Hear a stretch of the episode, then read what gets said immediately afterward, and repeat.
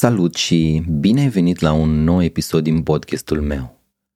Astăzi este despre granițe sănătoase. Intenția mea este ca la finalul episodului tu să fii înțeles ce sunt granițele sănătoase și să ai o motivație mai mare de a le stabili și de a le susține. Înainte să începem, vreau să fac două precizări. Prima este că am ales cuvântul graniță și nu cuvântul limită, pentru că descrie mai bine despre ce vom vorbi astăzi. Cuvântul limită are mai multe conotații negative în cultura de astăzi, în timp ce graniță este mai neutru. În limba engleză, termenul la care ne referim este healthy boundary. A doua precizare este că te rog să treci informațiile din acest episod prin filtrul tău personal. Observă ce rezonează cu tine, ce nu rezonează și mai ales păstrează mintea curioasă și alertă. Ia acest episod ca pe o invitație la reflexie mai degrabă decât ca pe o lecție academică. Așadar, întrebarea de astăzi este ce înseamnă să stabilim granițe sănătoase, cum arată și cum se simt ele. Pentru asta vreau să-ți prezint un concept pe care îl numesc continuumul limitelor. Imaginează o linie orizontală de la stânga la dreapta. La capătul din stânga a liniei avem zona în care nu avem niciun fel de granițe. Facem tot ce ne cer ceilalți, suntem disponibili tot timpul, nu spunem niciodată nu. Oamenii din exterior ne-ar putea cataloga ca fiind preșul tuturor când facem asta. Imaginează-ți că ai o casă și o curte, proprietatea ta privată. Și această casă îți place, ea ta, ai muncit pentru ea. Dar nu ai niciun gard la curtea ta. Nici măcar o delimitare vizuală clară între curte, care este a ta, și spațiu comun, care este a tuturor. Orice persoană de pe stradă poate intra în curte și în casă pentru că ușile sunt deschise tot timpul. Fiecare se comportă în spațiul tău ca și cum ar fi la ea acasă. Intră și ies când vor, îți mănâncă mâncarea din frigider, folosesc toaleta ta, te trezesc ca să întrebe diverse chestii când dormi. Nu există limite. Dacă stăm mult la acest capăt din stânga al continuumului, este nesănătos, pentru că nu ținem cont și de nevoile noastre. Cealaltă extremă este în partea dreaptă a liniei. Acolo unde punem granițe prea înalte și prea dure. Este ca și cum casa noastră ar fi înconjurată de un zid de beton înalt de 5 metri, la de un metru, cu sârmă ghimpată în partea lui de sus. Iar dacă cineva reușește cumva să treacă de zid, în spatele lui va găsi un șanț cu apă plin cu crocodili, balauri și dragoni. Dacă trece și de ei, există și un gard electrificat. În această casă nimeni nu poate ajunge la noi. Nimeni nu ne poate vedea. Suntem izolați. Nici noi nu putem vedea nimic peste gardul de 5 metri. Suntem complet deconectați de ceilalți. Evident că nici acest capăt al continuumului nu este sănătos pentru că avem nevoie de conexiune cu ceilalți și de interdependență. Iar în mijlocul continuumului avem zona în care, atunci când cineva ne roagă să facem ceva, suntem capabili să ne dăm seama dacă vrem cu adevărat să facem acea acțiune, iar apoi să răspundem în concordanță cu interiorul nostru, da sau nu.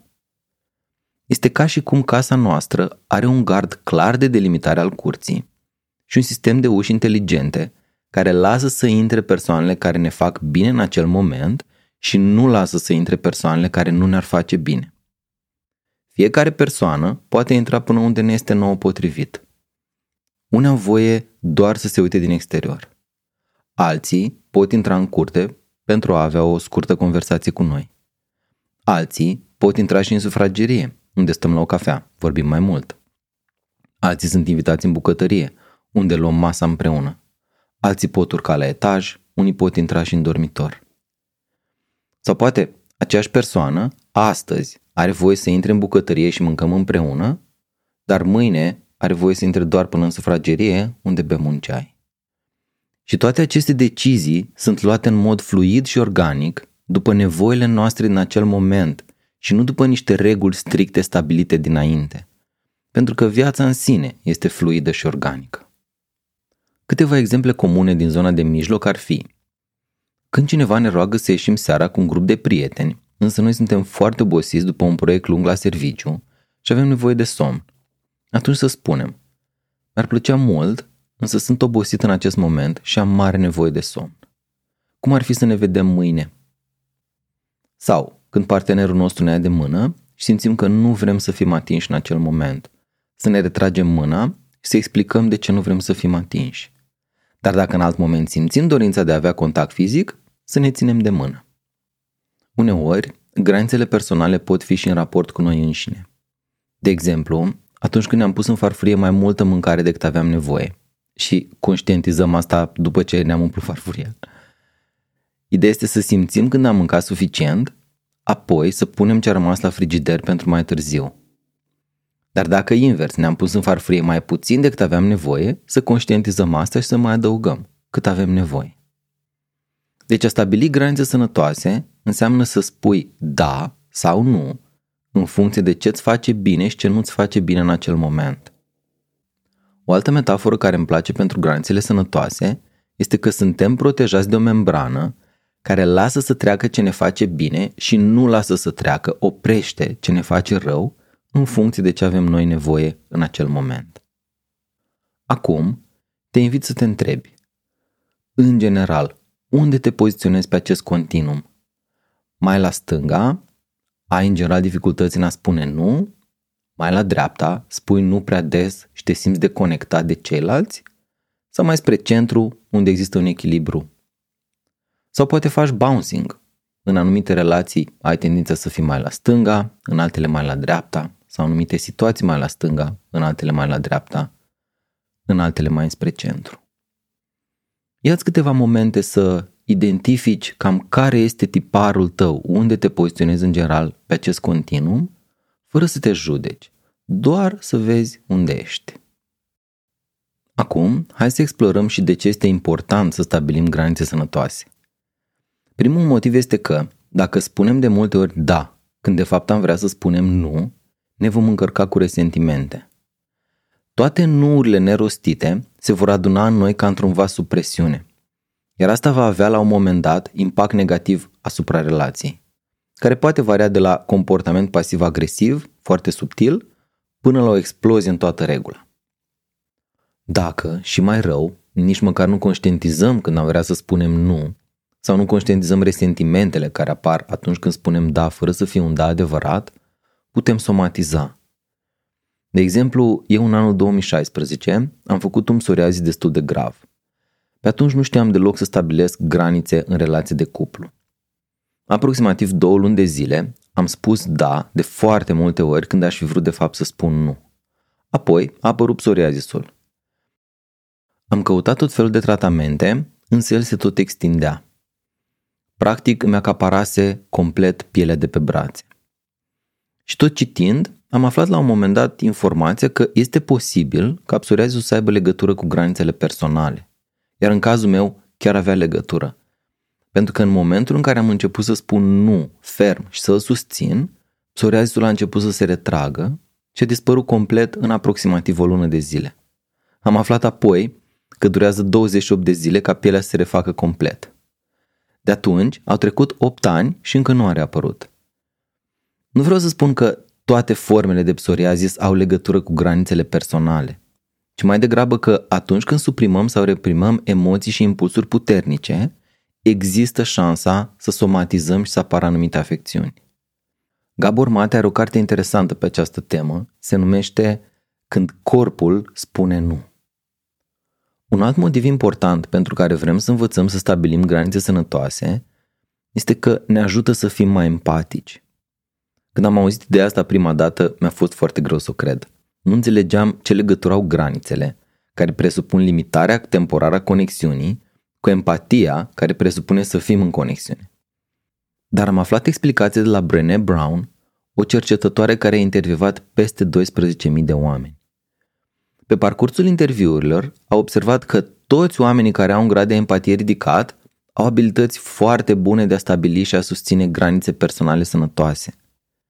Mecanismul este simplu. Dacă nu stabilim granițe sănătoase, apar resentimente, stare de iritabilitate, presiune psihică și tensiuni în corp. În aceste condiții, este dificil să fim în mod real empatici cu cei din jur. Putem să ne forțăm să empatizăm intelectual și să înțelegem așa cumva la nivel de minte, dar corpul și întreaga noastră ființă nu este deschisă să laudă pe celălalt. Dar dacă stabilim granița de care avem nevoie, Wow, putem respira acum. Se reduce starea de iritabilitate și tensiunile, care sunt înlocuite de un sentiment de ușurare. Și acum, când ne simțim în siguranță, datorită faptului că am pus granița, adică practic granița ne oferă o protecție, putem empatiza în mod real cu cel din fața noastră. Ca să-ți dau un exemplu, Dalai Lama meditează în fiecare zi 5 ore, singur în cameră. Apoi, pe parcursul zilei, interacționează doar cu anumiți oameni și doar un anumit număr de ore pe zi. Mănâncă doar anumite tipuri de mâncare. Dacă astea nu sunt granițe, ce sunt? Și granițele acestea îl ajută să fie unul dintre cei mai empatici oameni de pe planetă. Când ai avut ultima dată 5 ore în fiecare zi, doar pentru tine, timp de mai multe săptămâni la rând? Nu-i de mirare că nu avem gradul de empatie pe care îl are Dalai Lama. Acum, hai să vorbim un pic și despre posibile soluții. În primul rând, vreau să spun că știu din proprie experiență că a stabili granițe personale sănătoase este o muncă nu foarte ușoară și care durează ani de zile. Nu cunosc pe nimeni care să fi plecat din stânga sau din dreapta continuumului și să fie ajuns la mijloc în câteva zile. Drumul este sinuos și probabil lung. Dar avem control asupra felului în care parcurgem acest drum, iar asta îl poate face mai plăcut. Vreau să te încurajez să nu te judeci dacă după acest episod observi că nu pui granițe sănătoase și că poate nici nu ai capacitatea să le pui de fiecare dată când ai vrea.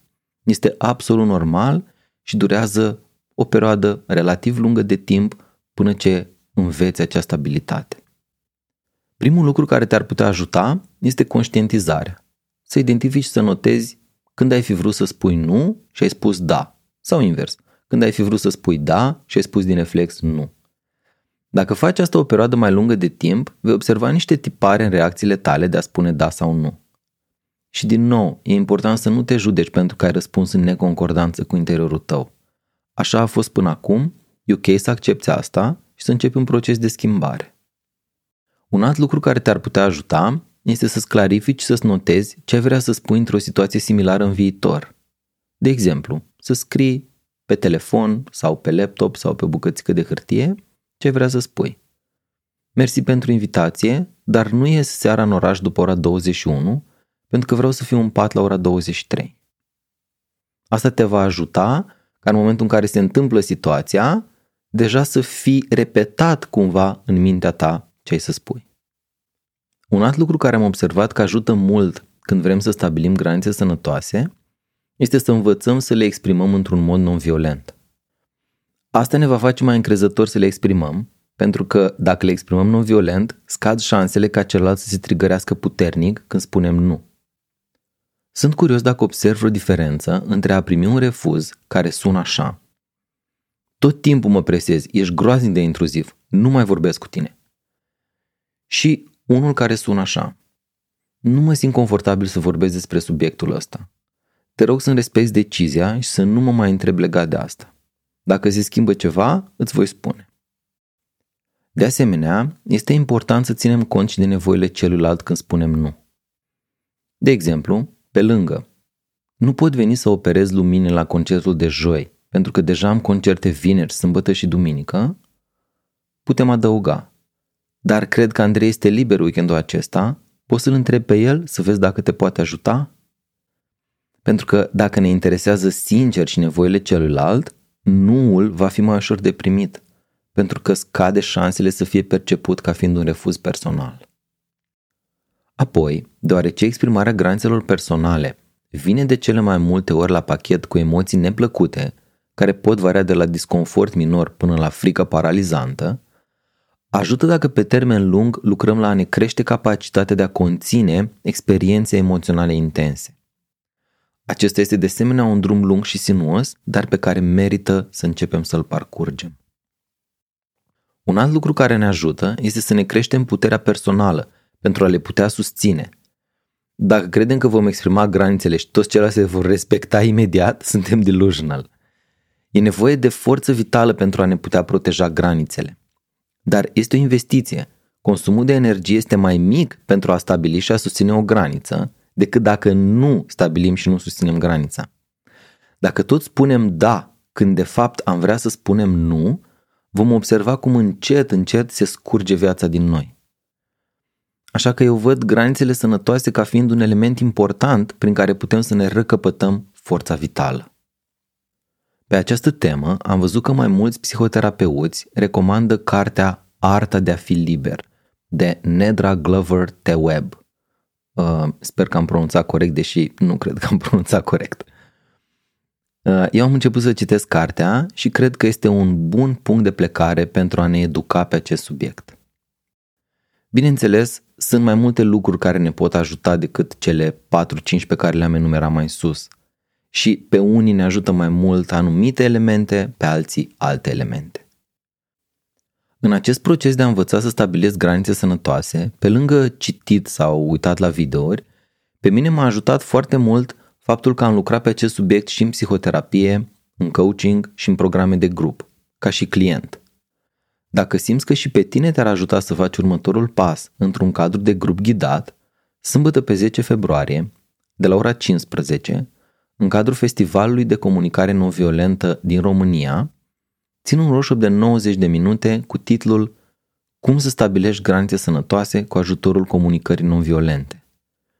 Găsești toate detaliile pe pagina www.cnvromânia.ro festival.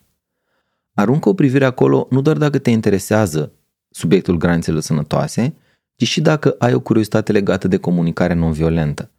Pentru că în trei zile, vineri, sâmbătă și duminică, vor fi în total 30 de ateliere ținute de 28 de traineri din șapte țări. Deci e o oportunitate foarte bună să afli mai multe despre subiectele astea. Sper că te-a ajutat acest episod. Dacă ți-a plăcut, abonează-te la podcast.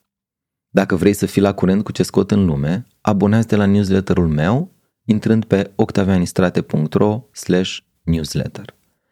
Dacă vrei să mă întrebi sau să mă împărtășești ceva legat de subiectul granițelor personale, te rog scrie pe contact arondoctavianistrate.ro Mersi mult că ai ascultat Până data viitoare, îți doresc să reușești să spui da sau nu în integritate cu interiorul tău în acel moment.